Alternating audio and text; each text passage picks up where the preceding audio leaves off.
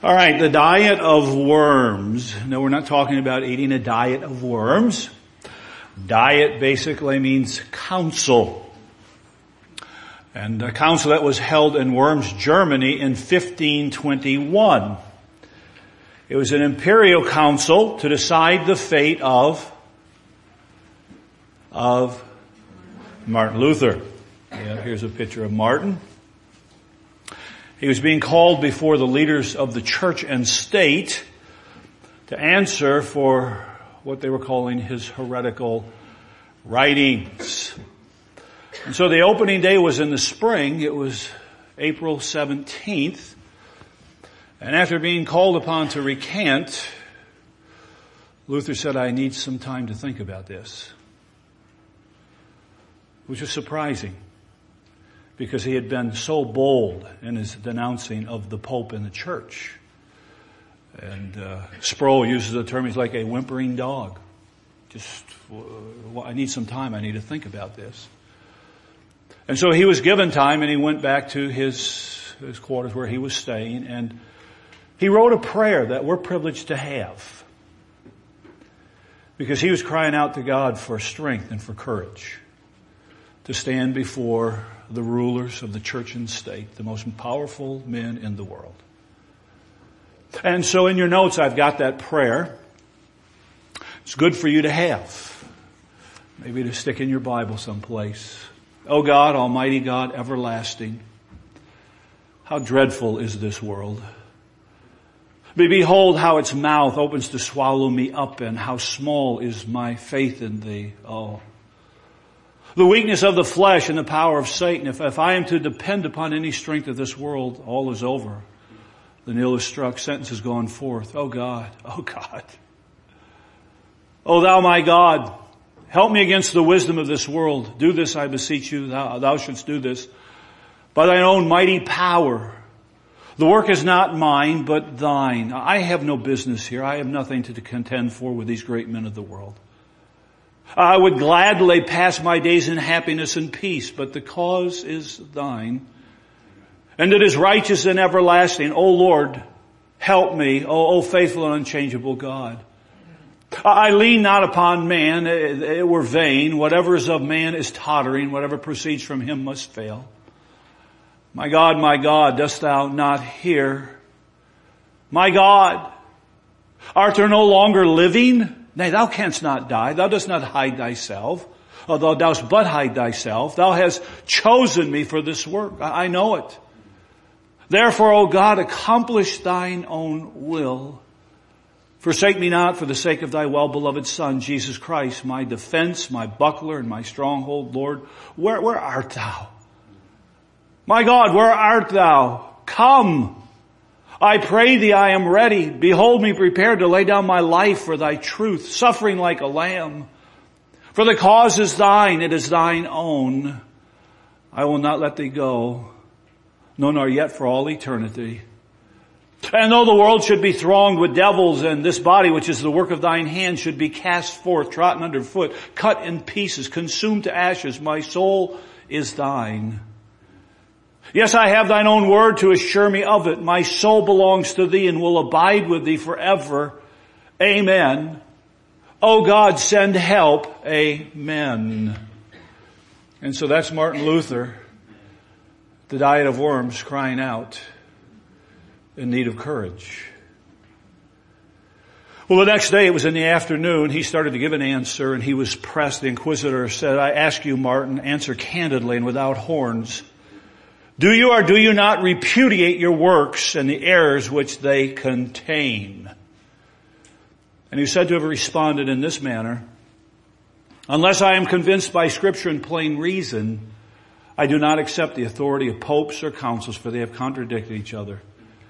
I cannot and I will not recant anything for to go against conscience is neither right nor safe.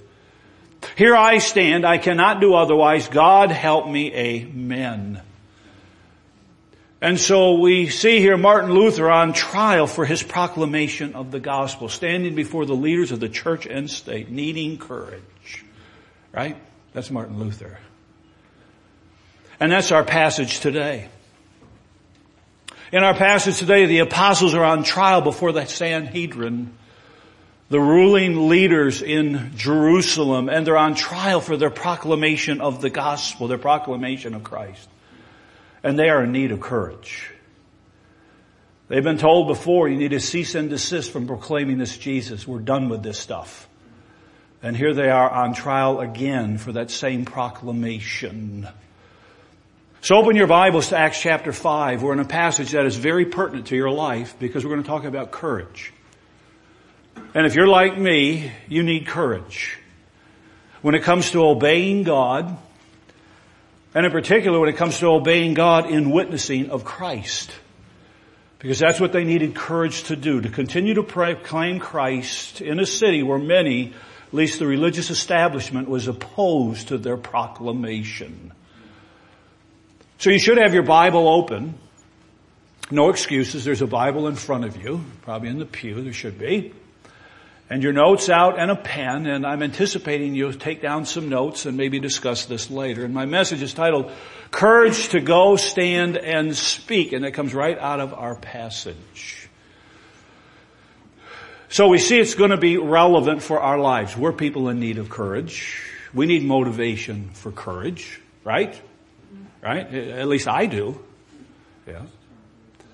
Now let's talk about context. We always like to, to, talk about relevancy and context. And what I've been emphasizing, at least last week and want to re-emphasize this week, is just the movement in the early chapters of Acts. We've been in the book long enough to see that the church was triumphant, but it had trouble. It made progress, but there were problems. In fact, we've seen a number of progress reports, haven't we? We've already looked at three of them.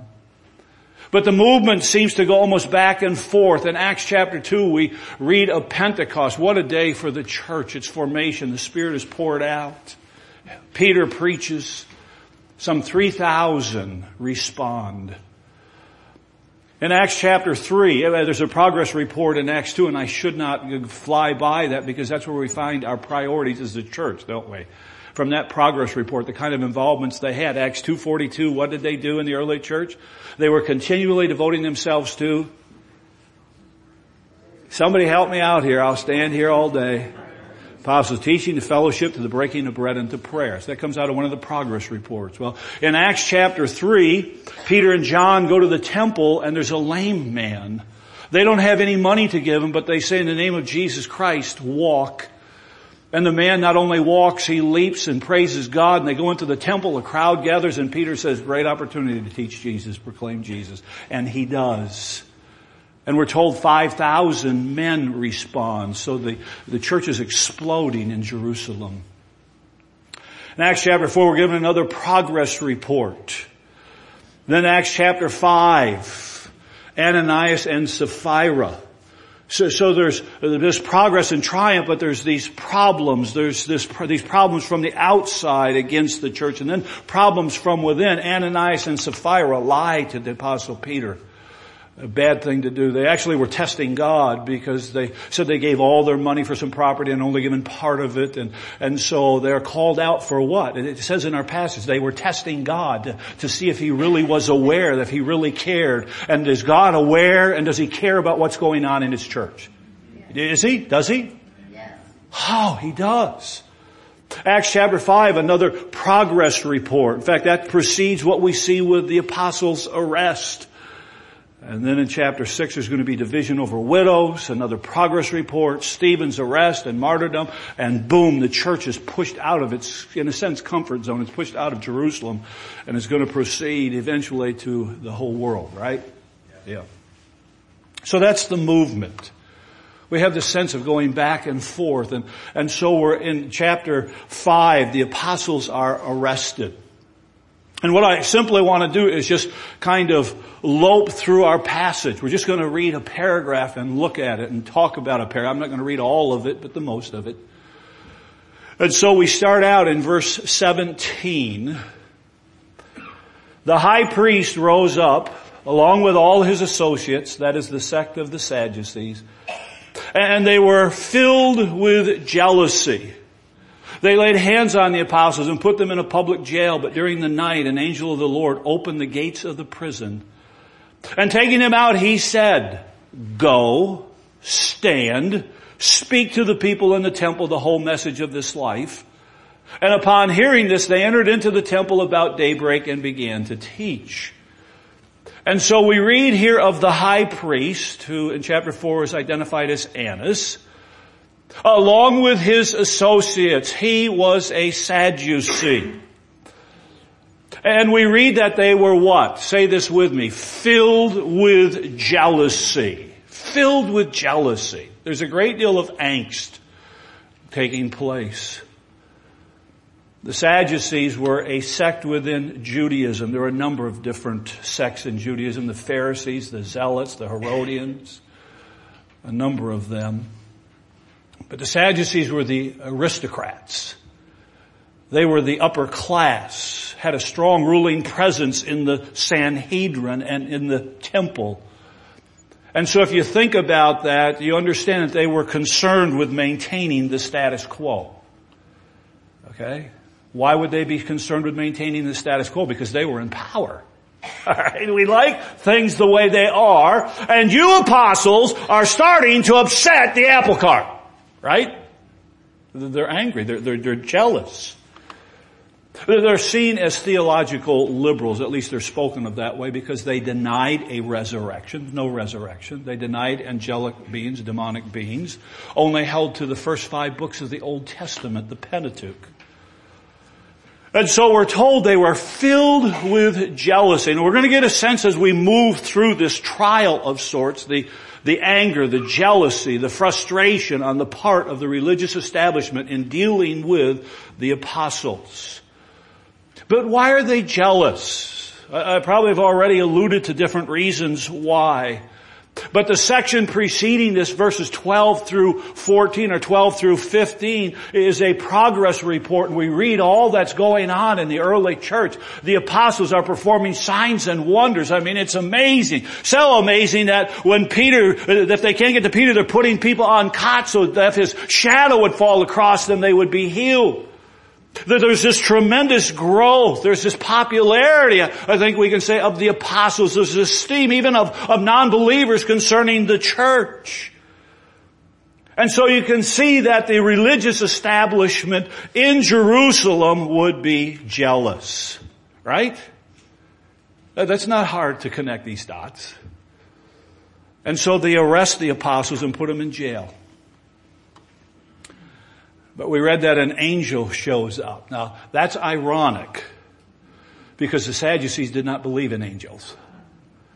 But despite their unbelief, one shows up, frees the apostles and commands them in, in verse 20, go stand and speak to the people in the temple the whole message of this life.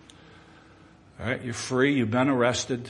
Yeah, they're mad at you but go preach the gospel, this message of life. Now, you see life is capitalized.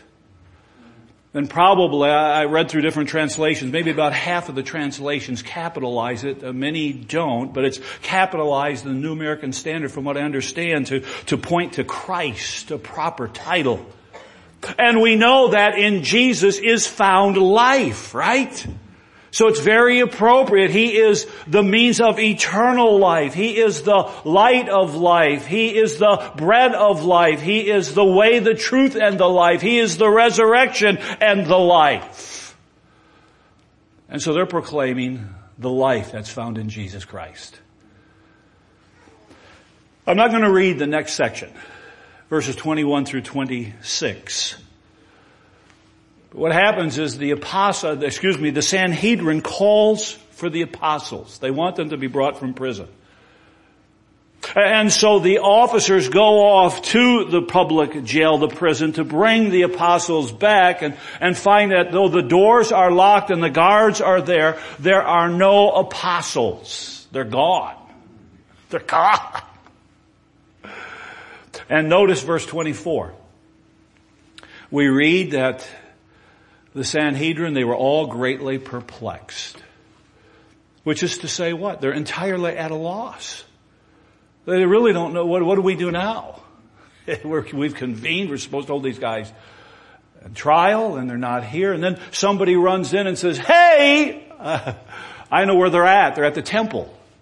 They're preaching at and teaching at the temple. And so the officers go off. They're careful in bringing these guys back, knowing the popularity of the apostles, don't want anything to happen, and they come before the Sanhedrin. And so now the trial is going to take place. So notice verse 27. When they had brought the apostles, they stood them before the Sanhedrin or the council. And the high priest questioned them. Now let me give a little bit of inflection to this because I don't think he rather milk toast just kind of, uh, uh, we gave you strict orders not to continue teaching in this name. There may have been a certain dignity that was with his position, but he, he's, they're, they're jealous and we're going to see that they get very angry. We gave you strict orders not to continue teaching in this name. And yet, you have filled Jerusalem with your teaching and intend to bring this man's blood upon us.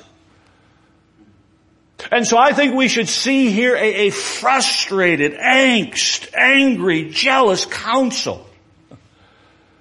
And they're angry for two reasons. So there's this question mark and this exclamation, there's this anger. They're angry for two reasons. One, the apostles had been given strict orders not to teach about Jesus, and here they were filling Jerusalem with his teaching. And number two, the high priest says that they had been blaming the Sanhedrin for Jesus' death. Not only are you proclaiming Jesus, but you're telling them that it's our fault he went to the cross. They're not happy. They're not happy. And in what follows, Peter answers for the apostles. Notice verse 29. But Peter and the apostles answered, we must obey God rather than men. I have that in bold because I think that's the key statement of the whole section. We must obey God rather than men. You told us not to preach. God's told us to preach. You do the math, but we're going to preach. Right? The God of our fathers raised up Jesus whom you had put to death by hanging him on a cross. He is the one whom God exalted to his right hand as a prince and a savior to grant repentance to Israel and forgiveness of sins. Can you see Peter? He, he's really answering why they're still preaching Jesus, but here he's preaching verse 32, and we're witnesses of these things, and so is the Holy Spirit, whom God has given to those who obey, obey Him. And so we ask of Peter's answer, Peter, why are you continuing to teach and preach Jesus? Because that's what the high priest wants to know. We told you to stop. And you're blaming, not only are you preaching him, but you're blaming us. And so why? And Peter gives us, I think, four reasons why. Why? I think we find four reasons, and maybe you'll find more as you study Peter's response, but reason number one is we must obey God rather than man. That's reason number one. You told us not to proclaim Jesus. God has commanded us to proclaim Jesus, and we must obey God rather than man. We know who we get our marching orders from. That's reason number one. Reason number two, and I'm wanting us to look at this because it provides courage, it provides motivation, it's the basis of why they proclaimed Him. Number one, we are obeying God rather than man. And then reason number two, is knowing the content of what we're proclaiming. You see, they were acting, yes, in obedience to what they had been commanded to do, and that was to proclaim Christ, but we find here Peter enamored with the message that they were proclaiming. Do we not? What does he say here? We, we're going to proclaim Christ. You put him on a cross, but God raised him from the dead, and he has raised him and exalted him to his right hand and poured out his spirit. He is the prince and the savior, and in him is repentance and the forgiveness of sins. So that provides motivation for their proclamation. Gives them courage. The message that they were proclaiming, they're proclaiming life where there was death. They were proclaiming light where there was darkness. Why else? Why are you continuing to preach Jesus, Peter? Now this is good for us. And in fact, in a minute here, I'm going to apply it and say of us, why do we, or why do we fail to? Reason number three, Peter says we're witnesses of these things. You know, it's not just a message out there. It's not just God has commanded to proclaim a message out there. We're witnesses of these things. We have participated in these things.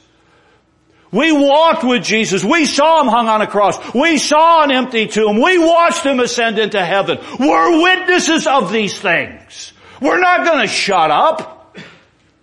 Isn't that what's going on? Yep. We've been commanded to. But we delight in what we've been commanded to proclaim, and we have personally witnessed these things. And then number four, Peter says, so is the Holy Spirit. We witness of these things and so does the Holy Spirit. We're not doing this in our own strength.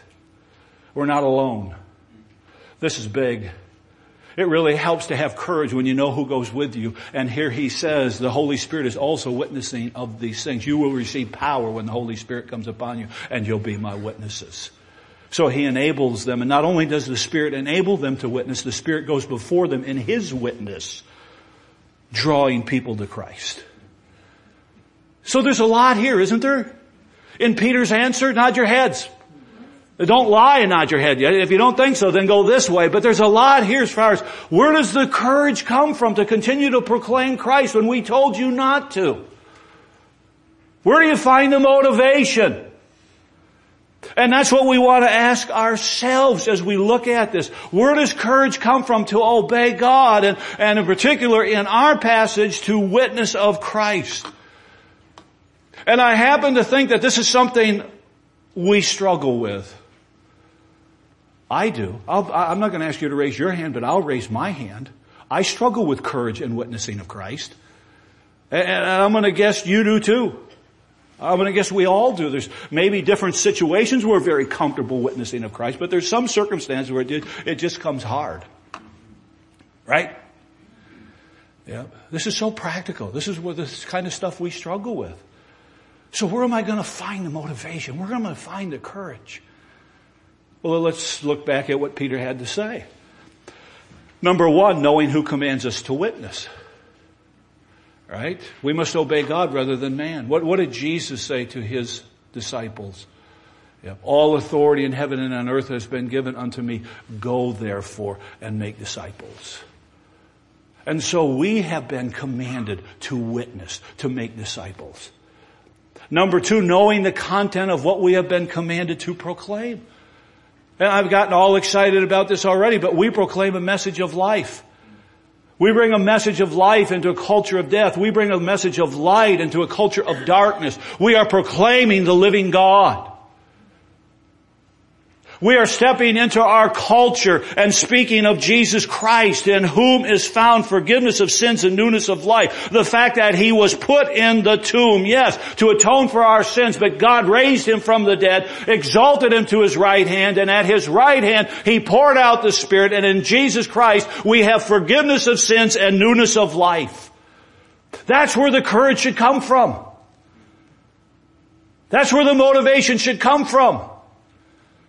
But we struggle with that because we become so comfortable with the message and that's a shame. And I talk to myself, we've heard the message time and time and time again, right? And we just need a dose of the reality of the message we profess.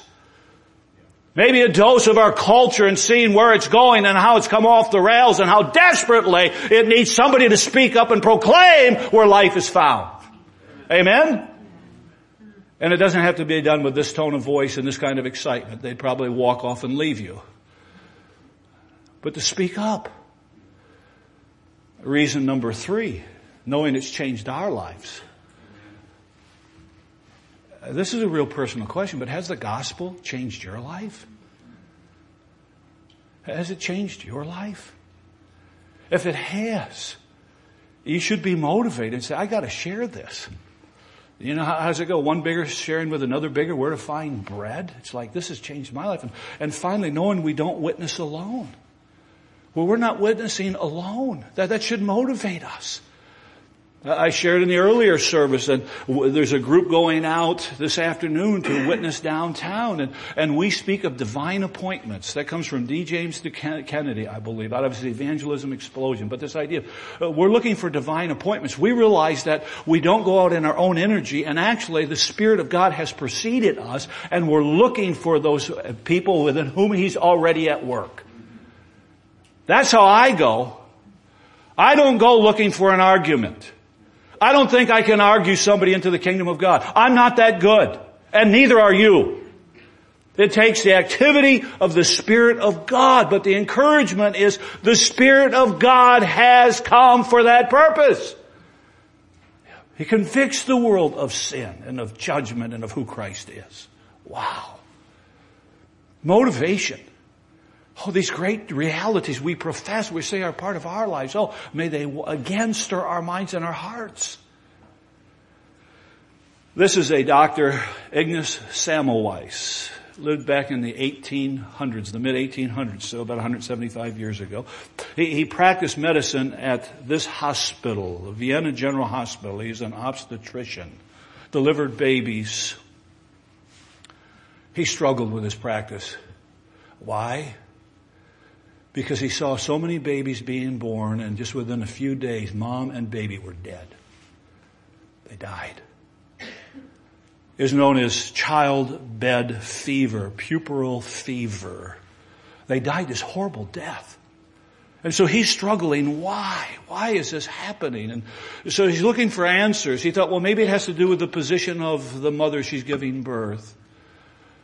Or the priest would go through the hospital and ring a bell when there was a death, at least this ward, and, and, and he thought, well, maybe he's scaring the ladies. Maybe that's it. I mean, he's looking for around him. He's so bothered by the death he was seeing all around him. And the answer he came up with was it was because doctors had not been washing their hands. That's why. Because what happened is they practiced medicine then, the doctors, that they were scientists of sorts, and this they would do autopsies on these women who had died in the morning. They didn't have latex gloves, they didn't have rubber gloves, they did it with their bare hands. And then they would move by doing these, uh, these autopsies, and then they would go to deliver babies. So you, you, you live in a different century, you know what's going on, they're passing on these germs. But Dr. Semmelweis learned that if the doctors washed their hands in chlorinated waters, it, it was a game changer. Changed everything. Wow. What good news. The challenge on his part was getting other doctors to believe him. Many doctors did not want to believe him, didn't want to accept the fact that they were the cause of all of these deaths. He continued to press in and he was bold in telling them. In fact, he got angry, lost his position at the hospital, ended up at an insane asylum and institutionalized. Bold in telling these doctors, watch, uh, this is a statement said to have come from him. Childbirth fever is caused by decomposed material conveyed to a wound. I've shown how it can be prevented. I have proven all that I've said, but while we talk, talk, talk, women are dying. I'm not asking for anything world shaking, only that you wash your hands. Why? Because it'll be a game changer. We'll save these lives. Let me transition that to us and our passage. We should be bold and courageous in sharing the gospel. Why is that? It's because Jesus is life. Jesus is life. That's why the apostles, the, the said to them, you go stand and preach this message of life in the temple. We're preaching a message of life. And that's the opportunity we have. It's a message of life, not death. It's a message of light, not darkness. We have the privilege of proclaiming, and I'm redundant, and I want to be redundant in the sense that, that Jesus came, lived a perfect sinless life. He was hung on a cross, all according to God's plan to atone for our sins. But God raised Him from the dead, exalted Him to His right hand, and poured out His Spirit, and we can live in newness of life and forgiveness of sins. That's the message we are privileged to proclaim. Wow. And that's Peter. That's the apostles. And if my history serves me correctly, what happened to all of them? Died martyr's death. willing to die for the proclamation of this message. Wow, and there are brothers and sisters around the world who are dying for this message. Oh God, stir our hearts anew. Amen? Oh, we're so comfortable with it. Let's go back to our passage. What happens? but when they heard this, they were cut to the quick and intended to kill them. Would you say to me, mad? No, no, no, that won't do. Mad. Mad. That's a start. Mad. Mad. Yeah. Those in the Sanhedrin are mad. They're beside themselves. They're cut to the quick. We read already that they were jealous, right? They're, they're, they're angry. They're perplexed was the term used. They're, they're, they're cut to the quick. They are mad. And in their anger, they decide, we're going to kill you. This is pretty tough. We told you to stop. You've continued to proclaim him. You're blaming us and now you're talking like you're going to go out and continue to do it. You're dead. And then we read of a man with a bit more wisdom, a Pharisee named Gamaliel, a teacher of the law, respected by all the people, stood up in the council and gave orders to put the men outside for a time. He said, what he's saying is, guys, hold, hold off, hold off. We better reason this through. It'd be hard for me to overstate the status of Gamaliel. He was the foremost rabbi of his generation. His grandfather was Hillel, another great rabbi. We're talking the, the, the, the, the, best known. And in fact, Gamaliel taught who? Paul. Yep, the apostle Paul. So he says, look, let me bring some sanity to this insanity. And he says this, and he said to them, men of Israel, take care what you purpose to do, propose to do with these men. For some time ago, Theudas rose up, claiming to be somebody, and a group of about 400 men joined with him. But he was killed and all who followed him were dispersed and came to nothing.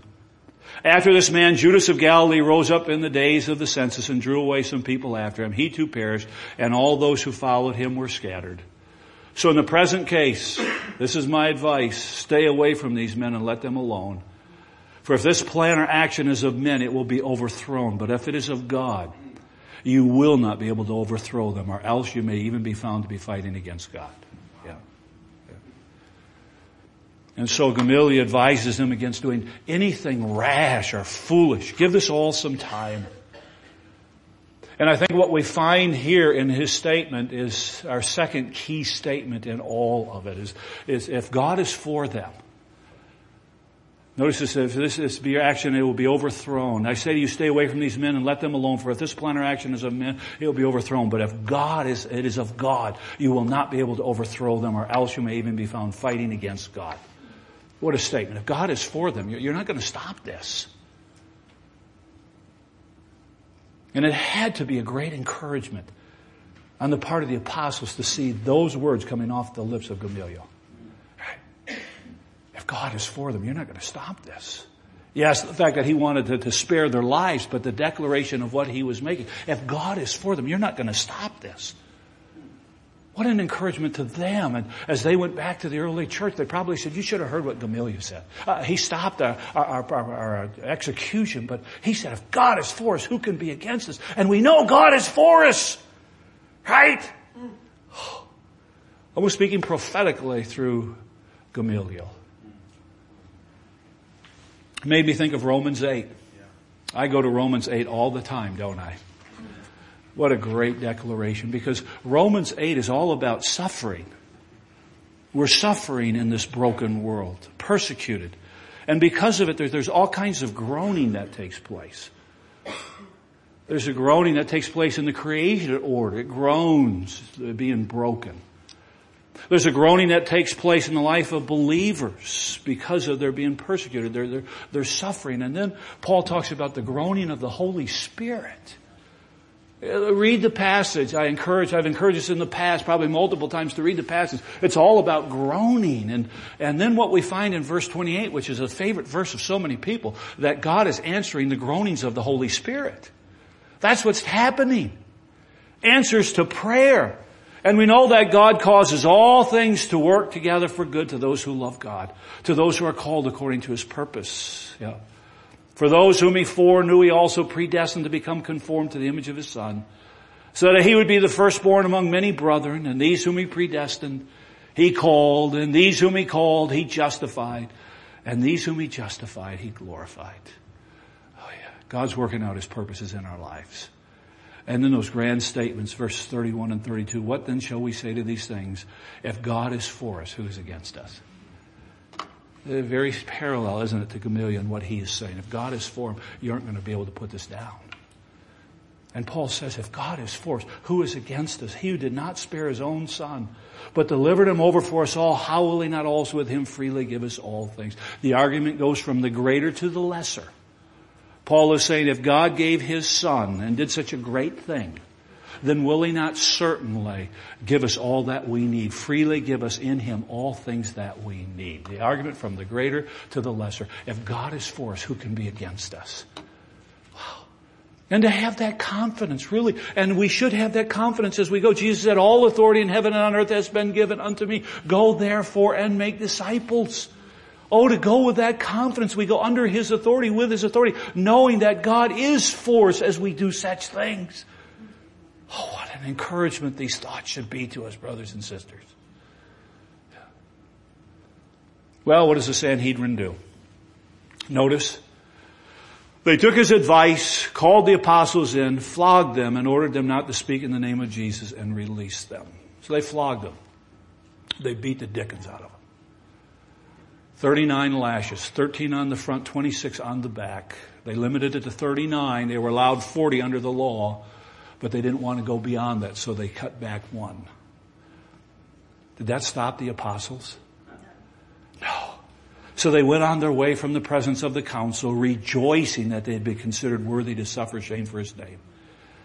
And every day in the temple and from house to house, they kept right on teaching. Isn't that great? Those little, they kept right on teaching and preaching Jesus as the Christ.